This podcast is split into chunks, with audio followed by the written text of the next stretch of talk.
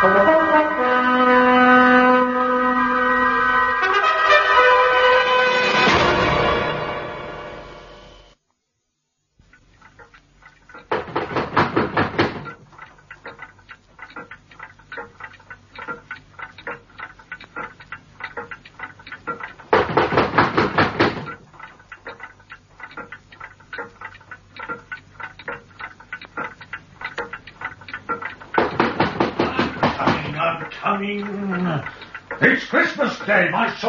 for business. My shop is closed, I tell you. Go away. Who are you? What do you want? Markheim. Who? Markheim. Let me in quickly. I tell you, I'm closed for business on Christmas Day. For ordinary business, perhaps. But when will you ever close for our kind of business? I do our kind of business at night. Has anyone seen you coming here? Not yet, but the streets will not be empty forever. Oh, you'd better come in. Has anyone followed you? Why should anyone follow me? Well, Mr. Markheim, your business must be urgent to make you behave so foolishly. It is. It is extremely urgent. Even your tongue's reckless, Mr. Markheim. A bad failing in a man of business. And now that I know your business is pressing, you must not be surprised if I uh, profit by the information. yeah, but then, Mr. Markheim, you've never been good at business. I suppose it's because you were once a gentleman. I, on the other hand, am a dealer. It's not the easiest way to become rich, but from time to time we get a windfall. Uh, sometimes our customers are ignorant of the true value of the object they wish to sell. Then we touch a dividend from our superior knowledge. Uh, sometimes they are dishonest. And in that case, I profit from my virtue. I do not, of course, suggest that your business is dishonest, uh, but we know that it is urgent. So urgent that you come to see me on Christmas Day when my shutters are up and I make a point of refusing business. When my maid is out and I'm alone in the house. Well, you'll have to pay for that, Mr. Markheim. I'm sorry if I interrupted your Christmas celebrations. I have thought of you so long as a dealer that I had forgotten you were also a man like other men. Go on with your Christmas celebrations and a Merry Christmas. No, no, no. Christmas celebrations. No, it's not because you've interrupted my celebrations you must pay.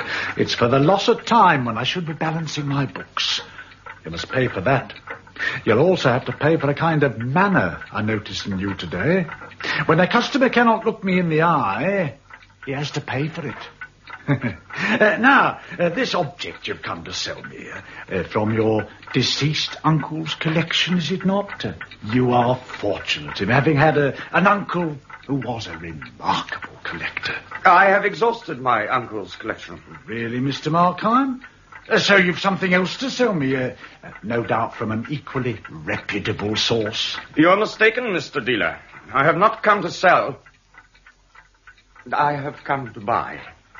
To buy? Well, well, Mr. Markheim, I must, I see, congratulate you on a change of fortune. Now, uh, let me see. Uh, ah, I- I've, uh, I've some rather fine pieces of china. Uh, this figurine, perhaps? Uh, no, that would not suit my purpose. I need a present for a young lady. A young lady, eh? Something small but expensive.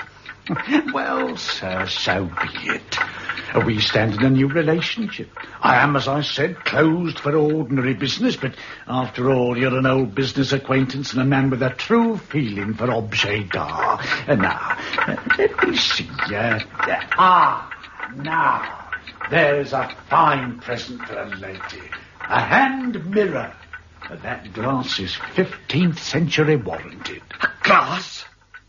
For Christmas? What do you mean by this? Why not a glass? You ask me why not. Look in it.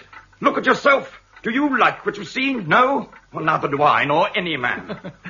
Your lady must be rather ill-favoured if you're afraid to give her a glass. I asked you for a Christmas present and you give me this. This damned reminder of years and sins and follies. This blasted hand conscience. What nonsense is this you're talking now? It is important to me, and it should be to you. I cannot think of my past without shame, and cannot ignore it. I carry it with me wherever I go.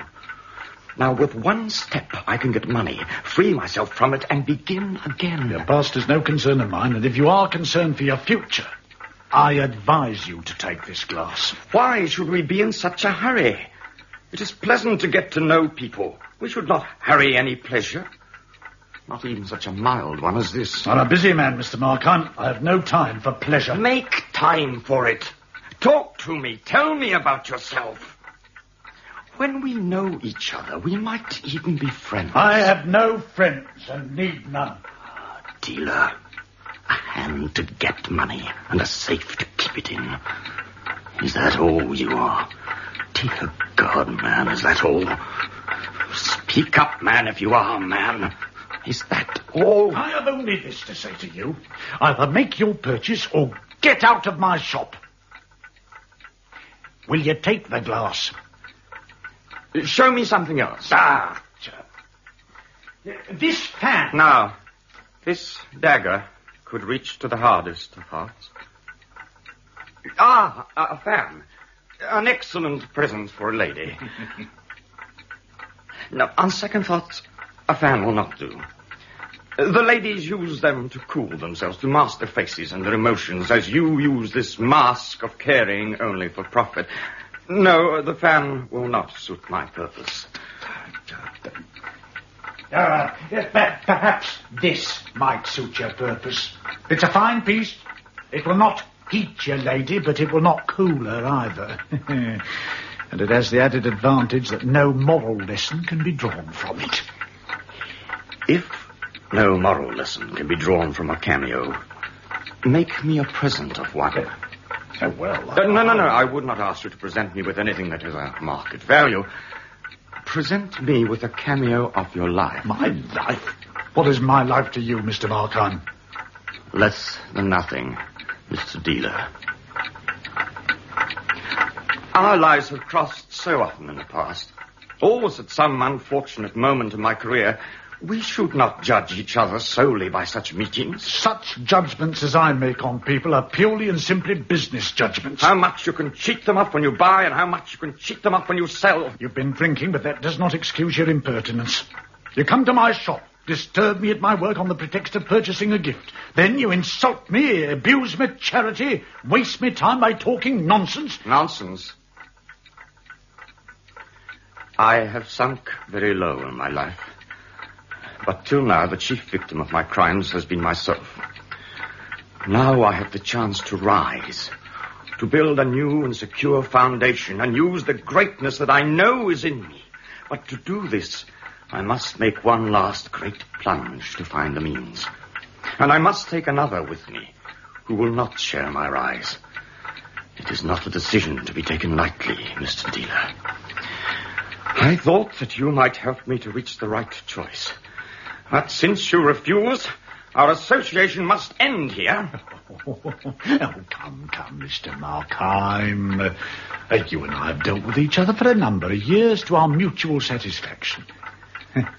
Let us forget these hard words we've exchanged and this fooling and attend to your business. Indeed. It is time to attend to my business. Time is my enemy. Yes, for all your talk about dragging another person down will not share your rise, Mr. Markheim. I think you're being over-scrupulous. Uh, scruples are a luxury that no man who hopes to rise in the world can afford. There are only two kinds of people. The users and the used. And now, uh, this might be the very thing. What are you doing? I prefer the dagger.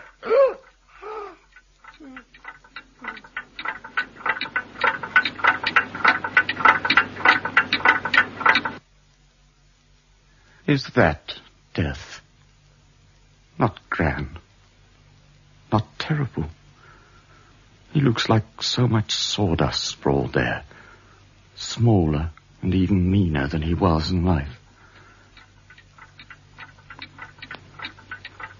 Time has stopped for him, but it is more important to me than ever.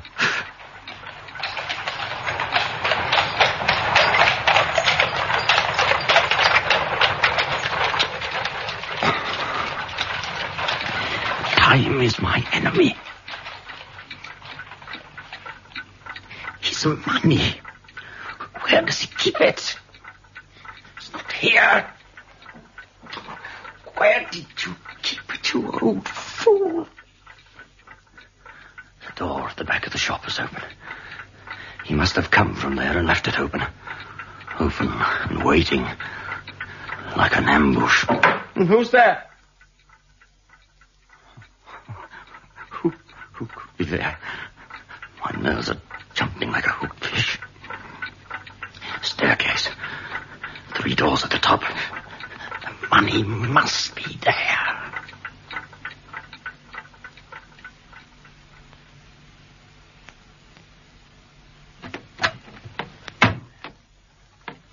Nothing. Where can it be? Someone on the stair. Is there anyone there? Can I be of any service to you? What? Who are... Who You are looking for the dealer's money, I believe, Markheim. You know me. Indeed, I do. You have always been an impetuous man. I must say you have excelled yourself today, particularly in your carelessness. Carelessness? You should have come at night. The police are more vigilant at night.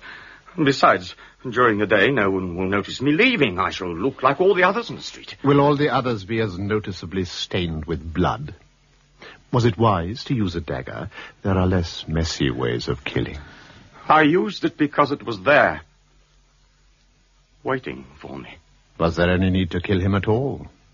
You could have bound and gagged him. Then he could have told the police my name. Oh, come, Markheim. Would he have risked that? If he exposed you, quite certainly you would have exposed him as a receiver of stolen property. Why did you kill him? I didn't mean to. I had no clear intention of any kind. I had been given a chance to make myself rich and break completely with my old life. All I needed was money, and that man had it. That dried up, loveless, joyless creature had it. I came here to get money, but I had no definite plans. You flatter yourself you had no plan at all. You came without anything to bind him with or to kill him with. You have not provided yourself with an alibi. You wanted the dealer's money, but you did not know where to find it. On an impulse, you killed him, and now even he cannot tell you. And if you do not find the money, you have killed him for nothing, Markheim. I can tell you. But you must ask me first. I'm your friend. Accept my offer of assistance. I'll find it without your help. I do not think you will. Certainly you will not find it quickly. You need every second to make good your escape, and time is passing. Think how foolish it would be to have done what you have done and not reap the profit. I have paid too much already for it. I will not share it with you. I said I was your friend, not your accomplice. I ask nothing from you, and my offer puts you under no obligation. I want nothing from you. Then I will leave you. For the moment. Wait. Wait a moment. There's no one here. There never was. It was in your mind. The sounds of footsteps and that being were all in your mind. The, the last room. It must be there. The money must be there.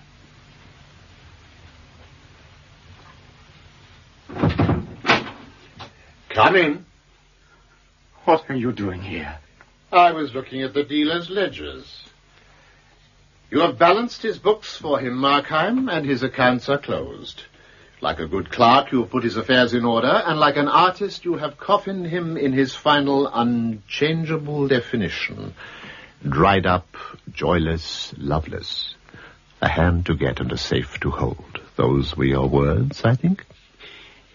If he had shown one sign that anyone would be the poorer or the sadder for his death, if he had even shown that he could find some pleasure in existence... You would not have killed him. But what of your need for money? In spite of that, I would not have killed him. How convenient for you that he seemed to fit the formula that you made for him. Seemed. What would you say if I told you he was not always as you saw him?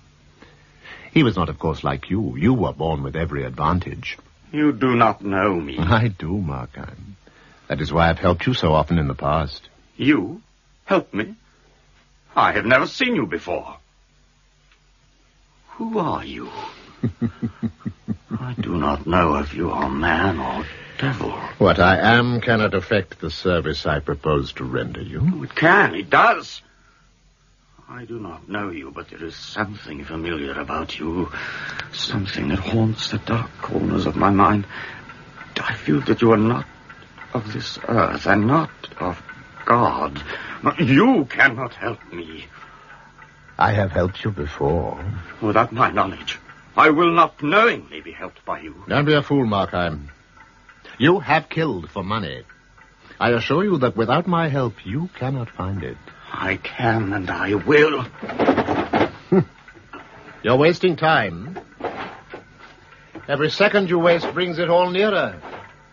The policeman's hand on your shoulder, the people staring at you as if you were mad, the jury weighing your life in the balance, the prosecutor etching your character in black and white, the judge. The judge with his black cap and his black hanging face, the prison, the gallows, and the black coffin. Think of it, Markheim. The rope under your chin, the knot at the back of your neck, one jerk, and your life is stopped like a clock. Where will your atonement be then? Where will be the great things that you meant to do, that you have always meant to do? Swinging in the wind, Markheim. Swinging in the wind. Nothing. Do you accept my offer? No. You cannot terrify me into accepting it. I terrify you? Oh, come, Markheim, you terrify yourself. Fears are scuttling about your head like rats in a deserted attic. Sane fears, mad fears, fears of man, of devils, and of God. I have no fear of God. He at least will give me justice. I hope for your sake he tempers it with mercy. But before you face his justice, you may suffer at the hands of human justice. Unless you accept my help. What if someone has reported strange sounds from this house to the police?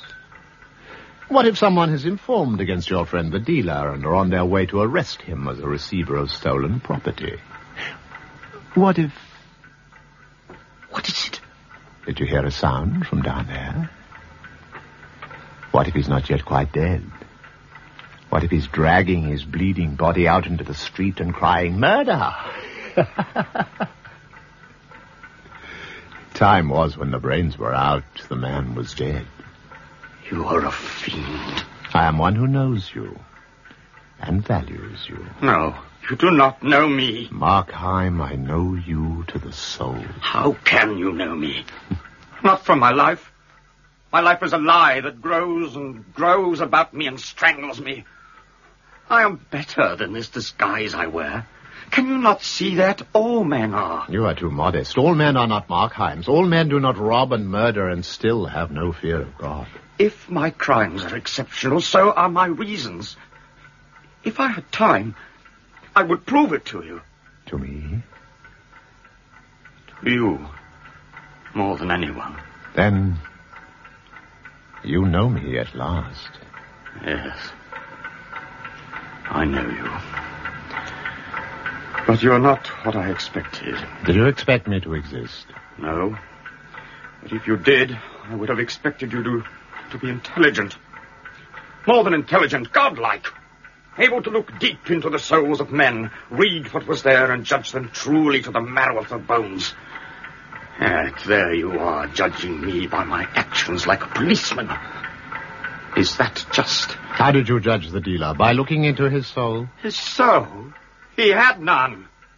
I did not take his life. He had no life to take. Are you laughing at me? Oh, Markheim, how fate has cheated you. There is a core of greatness in you, man.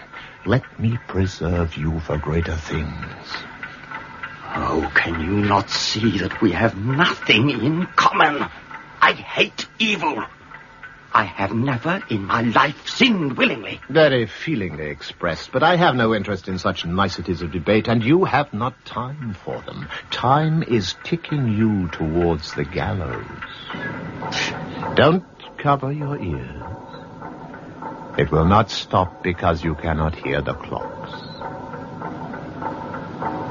Shall I help you? Shall I tell you where the money is? Your price is too high. I have not mentioned a price. I offer you the information as a Christmas present. If I were dying, I would somehow find the strength to refuse assistance from your hands. the case is not hypothetical. You are dying, Markheim. This is the last room in the house. Search it thoroughly, Markheim. It will pass the remainder of your life. Without my help, you will never find the money. I will not commit myself to evil. If you only wish to save me so that I can spread evil, you should have saved the dealer. He would have been a better tool for your purpose. You underestimate yourself, Markheim. He had not your talent for self-deception, nor your sense of your own ultimate greatness, nor your interest in noble causes. There is no greater source of evil than a self-deceiving man. Uh, unless perhaps it is a noble cause. Hmm, there was a time when men were religious, and the saintly butchers would set out to rob, torture, slaughter, and lay waste the earth for their great causes. Oh, you must take up politics and butcher for a substitute for God, shall we say, the betterment of man. Then you can fulfill the whole promise of your life and still find the end you desire. Do you think I have no more hope for my life than to sin and sin and sin and in the end sneak into salvation? Is that all you know of man? Is murder so unholy that it leaves no trace of goodness in a man? Murder is no special category. All sins are murder, as all life is war. I have no interest in evil acts, only in evil men. It is not because you have killed a dealer that I offered to help you. It is because you are Markheim. Oh, no. If you discount my acts, you cannot say I am an evil man. Evil is strong in me, but so is good. I am pulled both ways. Must my vices always dictate my life? Surely the good in me can be a spring for action as well. Look, Markheim, you have been 35 years in this world. And your character has changed steadily throughout those years, always for the worse. Is that not true? No. I am the same as I always was. Twenty years ago, you would have hesitated even to tell a lie. Fifteen years ago, you would not drink nor gamble. Rakery was anathema to you. Ten years ago, you would not have believed yourself capable of theft. Last year, the very thought of murder would have made you scream out in your sleep. Is there any crime you feel you could not now commit? If there is, name it. And within five years from now, I shall watch while you commit it. The long road you have come leads only down. Nothing but death can stop your descent. I know I have given in to evil, but so has every man. The very saints have sinned in order to exist. Answer me one simple question. Without cheating your own conscience, and from your answer predict your own future. Do you hate yourself as you would once have hated a man like you? Or do you become more satisfied that you are a helpless victim of circumstances? Is the habit of evil your disguise, or is it you, Markheim? And you must content yourself with what you are, for you will never change.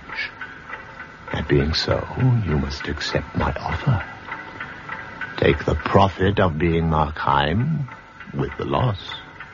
What of God's grace? Surely that is left to me. What have you done to deserve it? Or have you changed your mind? Will you sneak into heaven sniveling your deathbed repentance? No, I will not. Then I will show you where the money is. No. You said you knew me to the soul, and now, because of you, I know myself to the soul. You have left me nowhere to hide from myself. I thought I might do some great thing and atone for my sins. Now I know that nothing can atone for what I have done. One thing I can do, though, and that is to find the strength to face poverty and starvation for the rest of my life. You have talked away the rest of your life. How Are you going, Markheim, without the money? I'm going downstairs. Into the street with blood on your hands? Too late, Markheim. The dealer's servant has quarreled with her sweetheart and left him. While we've been talking, she has been making her way home. While you were putting all your faith in divine justice, human justice has been coming for you. Pausing sometimes to weep a little or to look in shop windows. But it has been coming. Markheim, you need my help now, as you have never done before. Markheim. Markheim, it's the maid. What will you do now? No, you cannot do that. You cannot brush her aside and run past her. The street is full of people now. You spoke of bearing your misery for the rest of your life. The rest of your life depends on what you do now. You can think of nothing. And do as I say. Go to the door with a serious face. Tell her you are a doctor. Her master has been taken seriously ill. She must go to him at once. When she is in the shop, close and bolt the door. Then, the same skill that rid you of the dealer will rid you of this last obstacle. Do this and you will need no help from me to find the money. You will have the whole day and night to ransack the house, find it, and make your escape. I promise you suspicion will never fall on you. You will do great things and you will never need my help again. Look. At your feet. The dagger. Take it.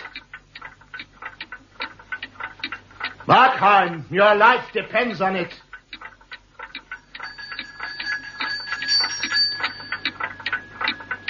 My life.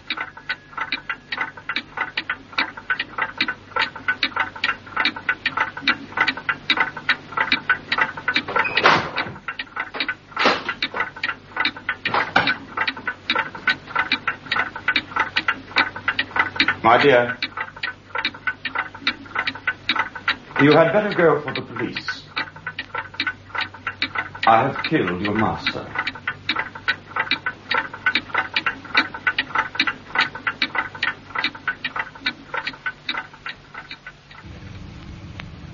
Markheim by Robert Louis Stevenson was dramatized by Tom Wright. Markheim was played by Tom Watson, the dealer by Martin Heller, and the stranger by Malcolm Hayes. Markheim was produced by Gordon Emsley.